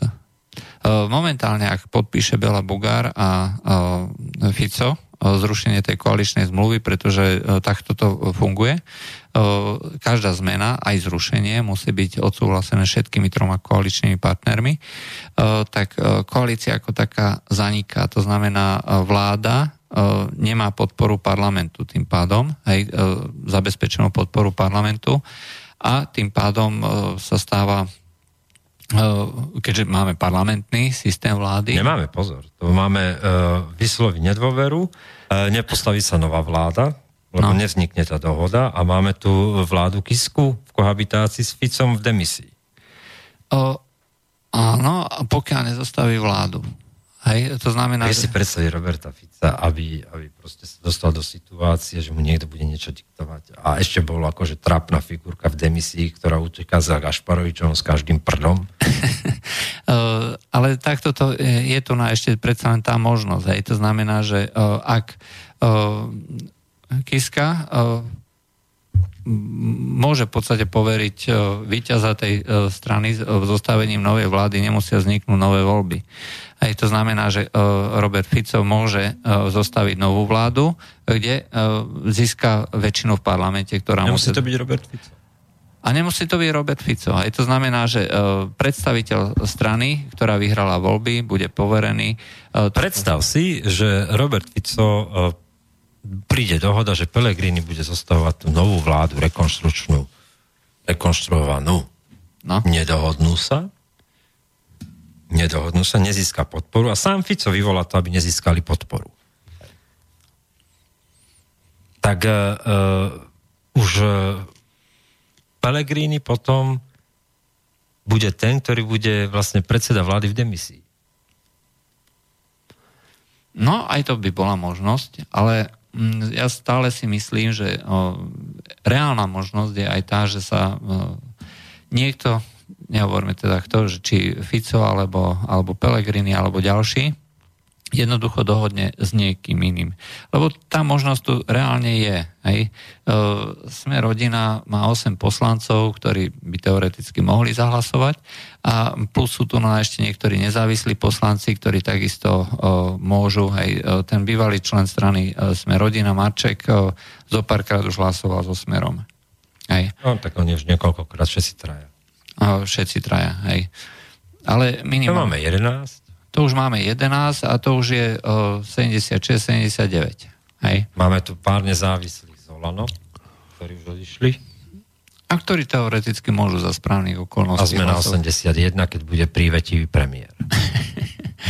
No, takže je to na predsa aj tretia alternatíva. Aj, čiže prvá alternatíva je vyvolanie tejto novej koaličnej dohody, čo je absolútne neštandardná situácia. Toto proste sa nerobí nikde v žiadnom parlamentnom systéme, ako prehodnocovanie koaličnej zmluvy. A druhá alternatíva sú predčasné parlamentné voľby, ktoré nikomu nevyhovujú, vôbec nikomu. No a tretia... A nič neriešia. To je ten najpodstatnejší proste point bod, že parlamentné voľby nové neriešia absolútne nič. To znamená, zase to dopadne presne takýmto istým spôsobom, zase bude mať o, Smer najviac, zase bude, si bude vyberať partnerov a zase to budú len tí istí. Hej, alebo noví. A, alebo noví. Progresívne. Potreby. Aj, vždycky rozhodujú číslo. Hej, čiže je jedno, že akým spôsobom o, kto... O, kto že jedno vlastne s kým bude jedna dôležitá... Od posledného prejavu o stave republiky E, si všimni, že je zakopaná nejaká vojnová sekera alebo e, proste tá, tá, tá reč zbrojná medzi Kiskom a, a Ficom. No, máme telefonát. Dáme si telefón. Dobrý, Dobrý večer, večer sa praje. Počujeme sa. Pekný večer, želám. Áno, tu Maja zo Stovežatej. Ja sa chcem spýtať, čisto teoreticky si predstavme možnosť, že ten Kotleba by možno aj bola ako možnosť. Jo? Máme teraz super podania, máme super oh, jeden poslanec, druhý poslanec, všetci sú zrazu problém, ale čo keď toto celé obráti v to, že ich postupne uvoľnia, oslobodia a, a očistia ich meno a zrazu proste budú v pohode. Ako sa na to pozeráte? Ďakujem. Mm, ďakujem za zavolanie. No, situácia je taká, že Kotleba doteraz neoznámil kandidatúru na župana. A stále si berie vlastne ten čas a chce využiť vlastne až do poslednej chvíle. Hej. Čiže skutočne v poslednom momente, aj v poslednom možno týždni alebo dvoch týždňov tesne pred... Do piateho septembra má čas povedať to rozhodnutie. Aj to hovorí o tom, že je tam veľká dávka prehodnocovania. To znamená, že môže prevážiť aj na strane Kotlebovcov nejaký ten kvázi politický realizmus a môžu zvážiť aj tichú podporu. O tú tichú podporu Kotlebovcov sa myslím, že uchádzalo už viacero ľudí, alebo aj keď sa to teda nehovorí v parlamente, tak zopárkrát už prebiehali nejaké rokovania alebo nejaké e, možnosti, že e, budeme spolu hlasovať alebo vy zahlasujete. Hej. Takže e, nie je to až taká nereálna e, záležitosť. Ale nemyslím si, že niekto by s nimi išiel do oficiálnej koalície. To je... To je to Najprv ich treba rozpustiť. Ešte. E, pokiaľ by boli rozpustení a pokiaľ by teda sa kajali teda, hej, verejne niektorí, e, niektorí e, tí e, poslanci, to zase treba povedať, že e, rozpustením e, tej strany, ľudová strana Naše Slovensko, nezaniká mandát poslanca. Hej, ten mandát poslanca je nezávislý od politickej strany, na základe ktorá ho dostala do toho parlamentu, a poslanec už má povinnosť, aspoň podľa zákona, vykonávať ten svoj mandát slobodne, nezávisle. Čiže rozpustením strany sa absolútne nič nemení, títo ľudia tam naďalej budú sedieť, naďalej budú môcť teda ovplyvňovať politiku. Ale rozčestne sa ten tlak, vieš, že čas bude pod tlakom a čas bude mimo tlaku. Isté, a bude to závisieť aj od toho, akým spôsobom sa prejavia voči práve takýmto zákulisným koalično-pozičným a opozično-pozičným rokovaniam. A ja skutočne si myslím, to je ako môj osobný názor, že Fico je dostatočne tvrdý harcovník a dostatočne skúsený na to, aby nedovolil Dankovi získať politické body. Tak tiež číta situáciu, vieš, a, a tiež číta, číta tie znamenia, ktoré to dávajú. Jedna z prúpovídok je taká, že prečo Radičová skončila, bolo to, že proste Mikloš nemohol byť premiérom a, a proste dva dní sa stratila, jeden deň sa stratila a, a nikto netušil, čo zajtra bude na, na vláde. Tak sa taká prúpovidka je, tak sa stretol teda ten Dzurindat, vyhodnotil situáciu s, s Ficom a povedali tak dosť. A bola dohoda na predčasných voľbách. No, uh, a toto sú... Um... Alkoholičky do vlády nepatrí. Ale tak nemôžeš to hovoriť. Labilné. Uh, povedzme, mala určité problémy, hej, iného rázu, no. Lebo potom, vieš, to by si dehonestoval, hej, predsa len ako máš nové projekty, kde je pani pre, bývalá premiérka garantom, hej, otvoreného Slovenska, neviem ešte čoho, tak vieš, to by mnohí boli sklamaní. Dobre, dajme si pesničky dve. Je tu teplo, aj keď vonku už také teplo není, a pôjdeme k otázkám a zhrnutiu. Dobre, takže dáme si Roy Orbison, Only to Only. Dum, dum, dum, dum.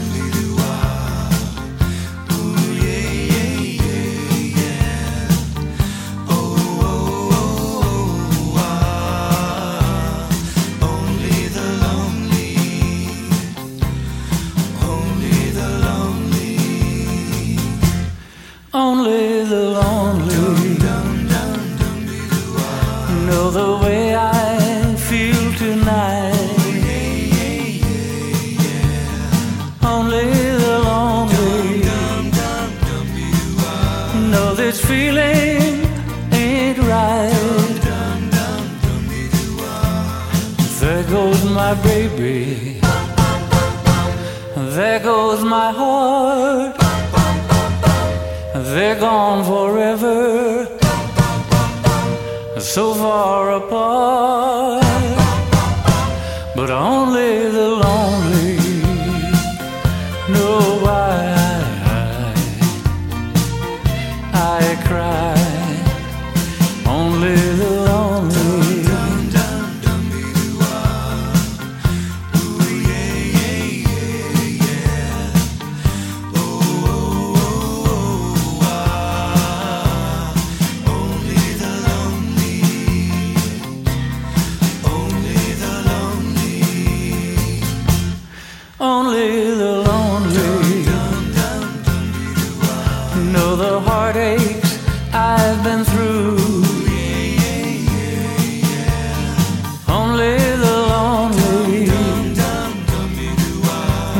I cry and cry for you. Maybe tomorrow a new romance, no more sorrow, but that's the chance.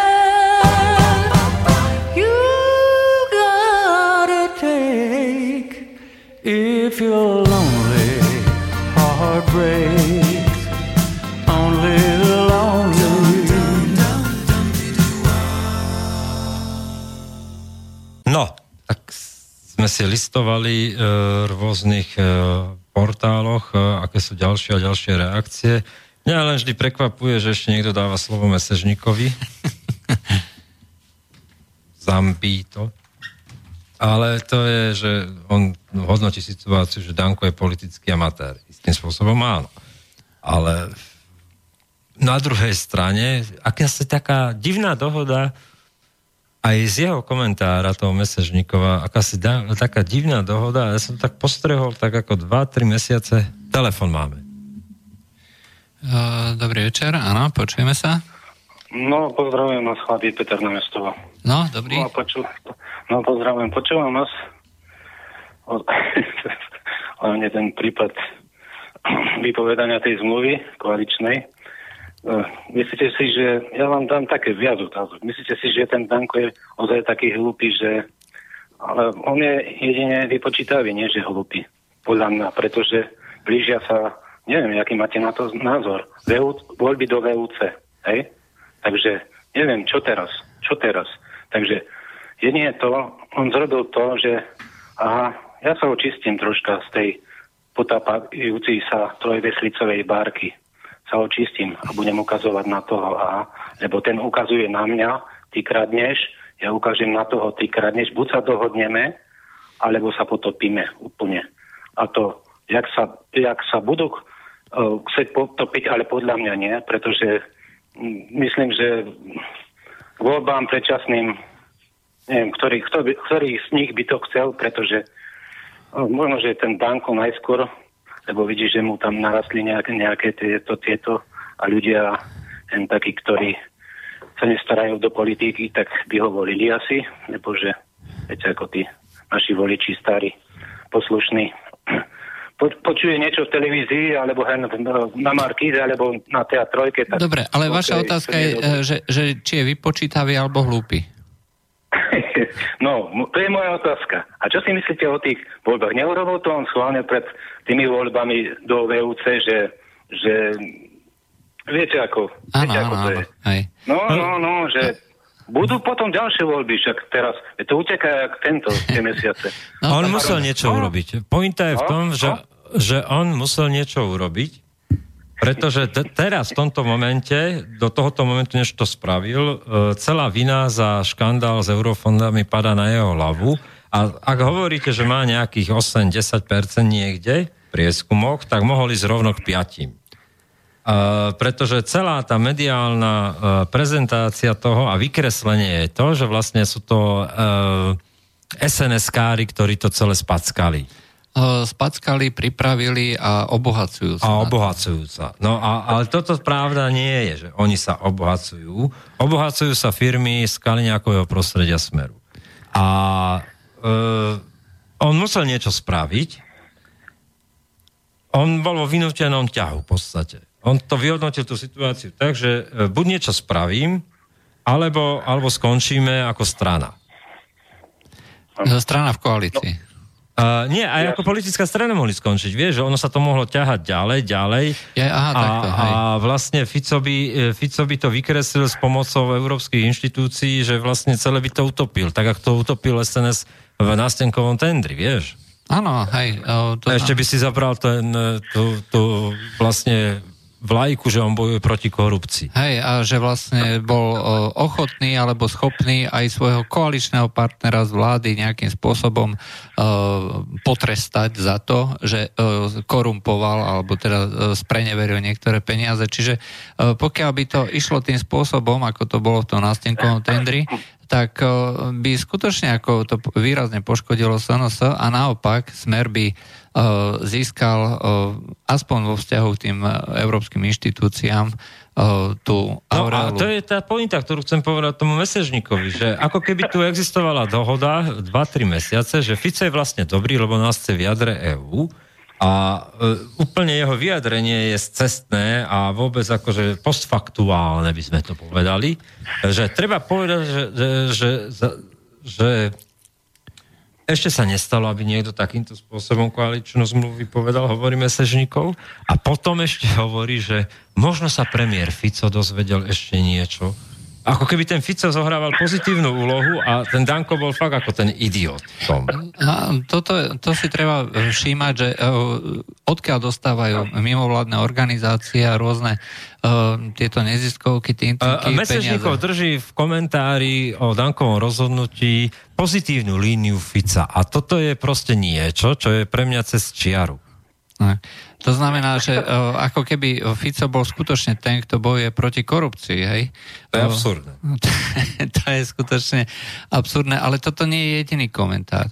Alebo jediný komentátor. Aj... Jasne. Ja sa ešte opýtam, nemyslíte, že to riadi všetko riadia všetko tie gorilie finančné skupiny, toto všetko, toto... Toto nie, samotné rozhodnutie Danka bolo viac, viac intuitívne a, a impulzívne. impulzívne ako, ako nejaká proste vec, ktorá by bola dlhodobo premýšľaná. Ja si dokonca myslím, že vzhľadom na to, že bolo to absolútne nečakané, nepripravené a je to ťah, ktorý nikto z tých politických hráčov nepredpokladal, môže to veľmi zaujímavo zamiešať celú situáciu. Práve kvôli tej takej absurdnosti, nečakanosti a nepredvídateľnosti. A ide len o to, že ako to ďalej dokážu títo jednotliví hráči zahrať. Momentálne sú na ťahu teda hlavne teda FIFA. Ráno na ôsmu je zvolané, zvolané vlastne e, Sveta Trojica. No a budú sa snažiť nejakým spôsobom z tejto situácie sa vyvlieť. Zaujímavé je aj toto, ako to interpretuje Bugár v súlade s Ficom, že, že na vypočutie si vlastne volajú Danka. Áno, že Danko ide na výsluh, hej, že dvaja dobrí, ktorí skoro ktorí majú skoro akože tú svetožiaru, hej, čo sa týka korupčného, protikorupčného správania, idú vypočúvať nejakého korupčníka, hej, že, ktorého treba nejakým spôsobom akože no, no, no a uzemniť, lebo on tam rozkráda eurofondy. No a jeho minister hlavne, čo? No, však predsa vieme, že ako...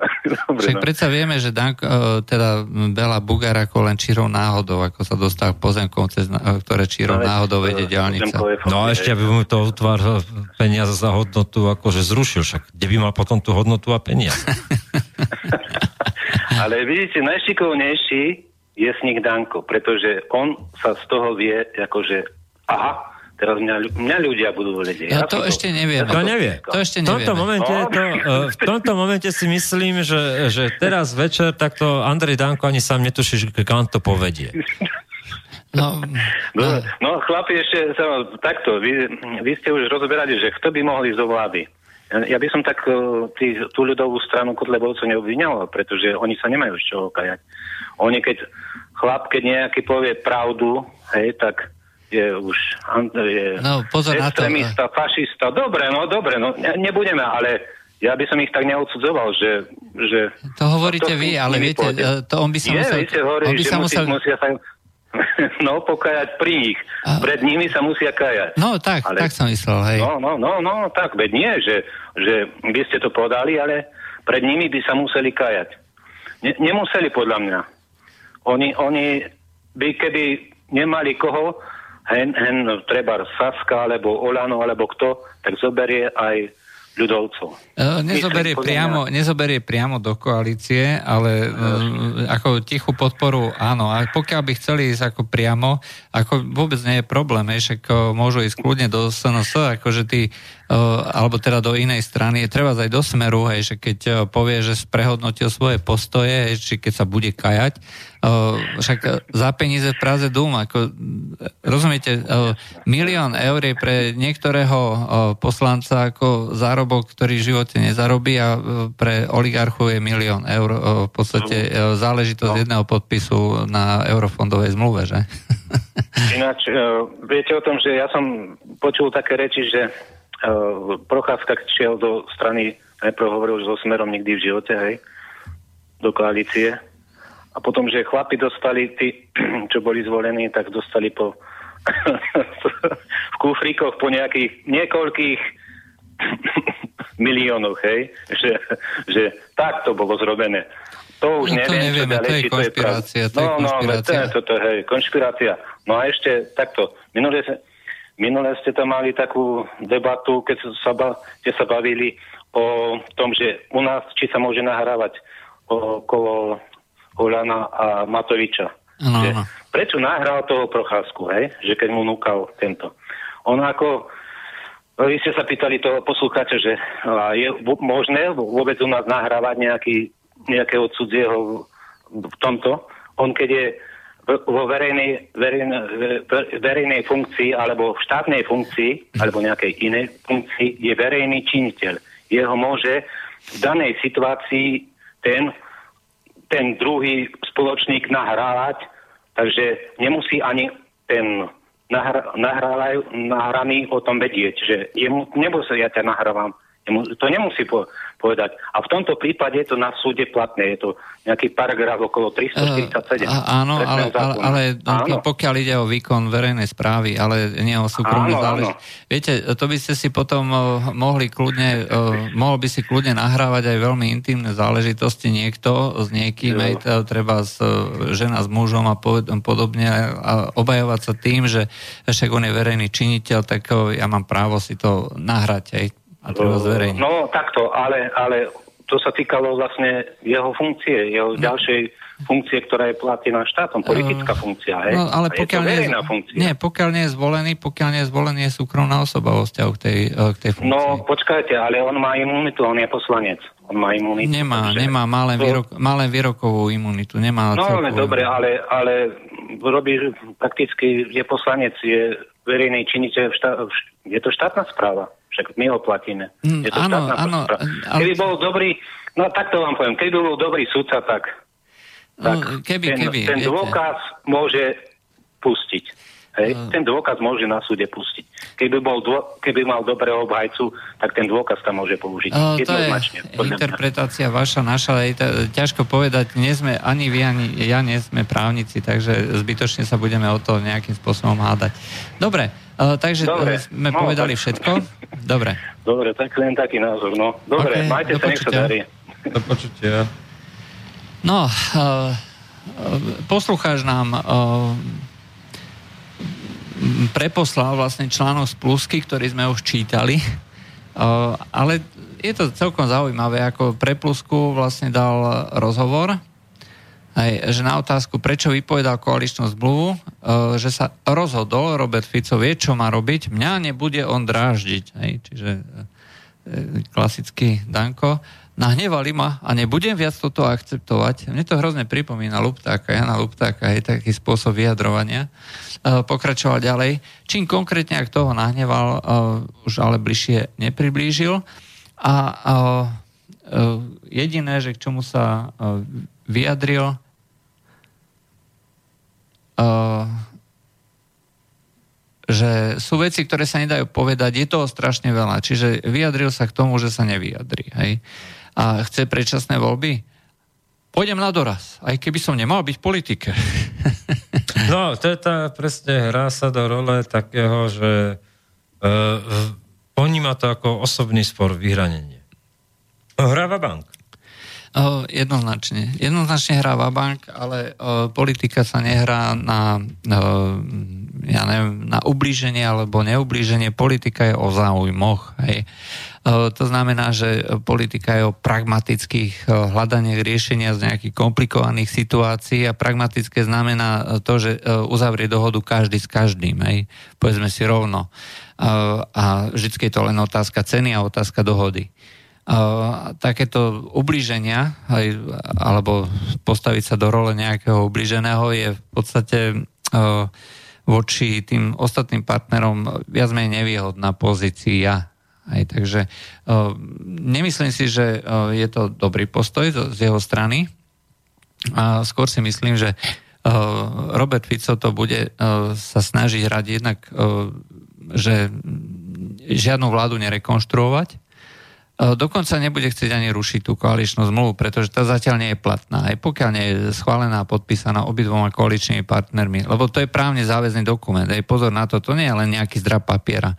To je dokument, na základe ktorého sa ustanovila táto vláda a kde vyjadrujú jednotliví títo, títo koaliční partneri svoj záväzok, že budú robiť to, to, to a to za takých a takých podmienok. Čiže... Dokonca sa tomu prispôsobuje potom organizácia štátnej správy a vlády. Presne. Čiže nemôže si nejaký Danko spísať v záchvate nejakej inšpirácie, politickej inšpirácie, nejaký list, rozoslať ho a myslieť si, že tým je vec vybavená. No nie je. Nie je. A teraz práve je otázkou zachovania si chladnej hlavy, čo je práve vlastnosť aj Bugára, aj Fica, ktorí sa budú snažiť vymanévrovať vlastne Danka nejakým spôsobom. No, uh, urobil ťah, ktorý nikto nepredpokladal. Vo vynútenom iracionálnych, ťahu. Iracionálnych. Vo vynútenom ťahu si vynútil ťah týchto dvoch uh, starých harcovníkov, ktorí si ho pozývajú zajtra ráno na koberček. A... Na výsluch. No tak ale on musí povedať, čo chce. A oni mu povedia, že porozmýšľame a ozveme sa vám. Uh, a osobne si myslím, že to je môj osobný názor, že nebude ani koaličná zmluva zrušená, nebudú ani predčasné parlamentné voľby a že to môže dokonca ohroziť aj pozíciu samotného Danka. Hej, es en es. Hej, pretože ani ľudia v es en es predsa nemajú záujem, ako robiť nejaký problém. Teraz, keď sme sa po pätnástich rokoch dostali opäť na okresné úrady, hej? Lebo o tom toto je, hej? To nie je predsa záležitosť nejakej ideológie alebo nejakej... Pri dvanástich percentách to bolo šesťtisíc miest v štátnej správe. No. Pri uh, ôsmich percentách je to štyritisíc miest. Hej. A to sú ľudia, ktorí uh, jednoducho už si na tom vytvorili nejaký svoj biznis plán, osobný plán. Hej? A teraz to všetko si plánovali ako dovolenku. Uh, ja viem, ako to dopadlo v strane es a es, hej, keď strana es a es povedala ideologicky správne, čisto zásadovo, že takto súdruhovia teda nie. E, poviem rovno, že možno tí ľudia v parlamente, ktorí ďalej pokračovali, hej, v, v tej svojej... No niektorých to politi- rozkákalo. Ale mnohí ľudia, ktorí boli priamo ako na tých úradoch, či už sociálnych, alebo nejakých takých, alebo v nejakých mestských zastupiteľstvách, alebo tak, a proste ich vysankovali odtiaľ tí politickí partneri, a teda nie v tých politických funkciách, ale nomináciách, hej, v tých komunálnych rôznych tepláren tam, tepláren alebo, sem. Alebo štátnych, štátnych správach, hej, že kde to bolo vlastne nominované na základe toho politického zisku, museli odísť. To boli tisícky ľudí, tisícky rodín. A, a viem, aké, a, koľko ľudí, a, aj keď možno chápali, že to bolo a, morálne absolútne správne a bla, bla, bla, tak a, im to zničilo rodinu. Hej? Lebo to nie je sranda, ako dostať sa na nejaké miesto, kde je zaručený príjem, niekde to, ja neviem, osemsto tisíc eur mesačne, ale zaručený nena, nenarobí sa, povedzme si rovno, aj v nejakej štátnej správe, žiadna veľká zodpovednosť, ale na štyri roky, a keď budeme dobrí a dostaneme sa, tak budeme ďalšie štyri roky, možno osem rokov, budeme takto kontinuálne mať tisíc eur mesačne. No, nezober to. Hej, a o toto ide, o toto sa hrá. No ale keď sa to vynásobíš, tak to je šesť tisíc ľudí, rodiny, príslušníci a hneď dvadsaťpäť tisíc voličov v prdeli. No. A aj preto možno časť tých ľudí, ktorí volili, volili Sasku, akože potom odtiaľ odišli. Prečo nie? A a Saska sa dostala ledva, ledva, hej, s odretými ušami, hej, pár percent chýbalo. deväťtisíc preferenčnými hlasami Osuského to zachránilo. Asi tak. No, e, takže e, bude celkom zaujímavé, akým spôsobom to vlastne e, títo tzv. Starí harcovníci uchytia a ako to vlastne dokážu celé zmanéžovať. No a dokonca si myslím, že bude celkom jasné po zajtrajšom stretnutí ráno a hneď tej tlačovke, že kto vyhral a kto viedol márny boj. No, o, má ešte, o, Danko, nejaký, nejaký tromf? Môže, môže to ešte byť, že by mohol mať zo zákulisia informácie, že proste si nechal ten čas a... a... Účet na Belize? Alebo... Nie, nie, nie, tak proste, že pôjde na plnú hubu a, a povie takto a takto tieto firmy za takýchto okolností a takýto, takéto pozadie majú. No, to by, to by muselo byť troška iné niečo. To bol dnešný medzipriestor, z ktorého sa lúčime a s veľkým záujmom budeme sledovať túto situáciu no. zajtra a vrátime sa k tomu komentároch. Do počutia. Do počutia. Táto relácia vznikla za podpory dobrovoľných príspevkov našich poslucháčov. Ty, ty sa k nim môžeš pridať. Viac informácií nájdeš na w w w bodka slobodnyvysielac bodka es ká. Ďakujeme.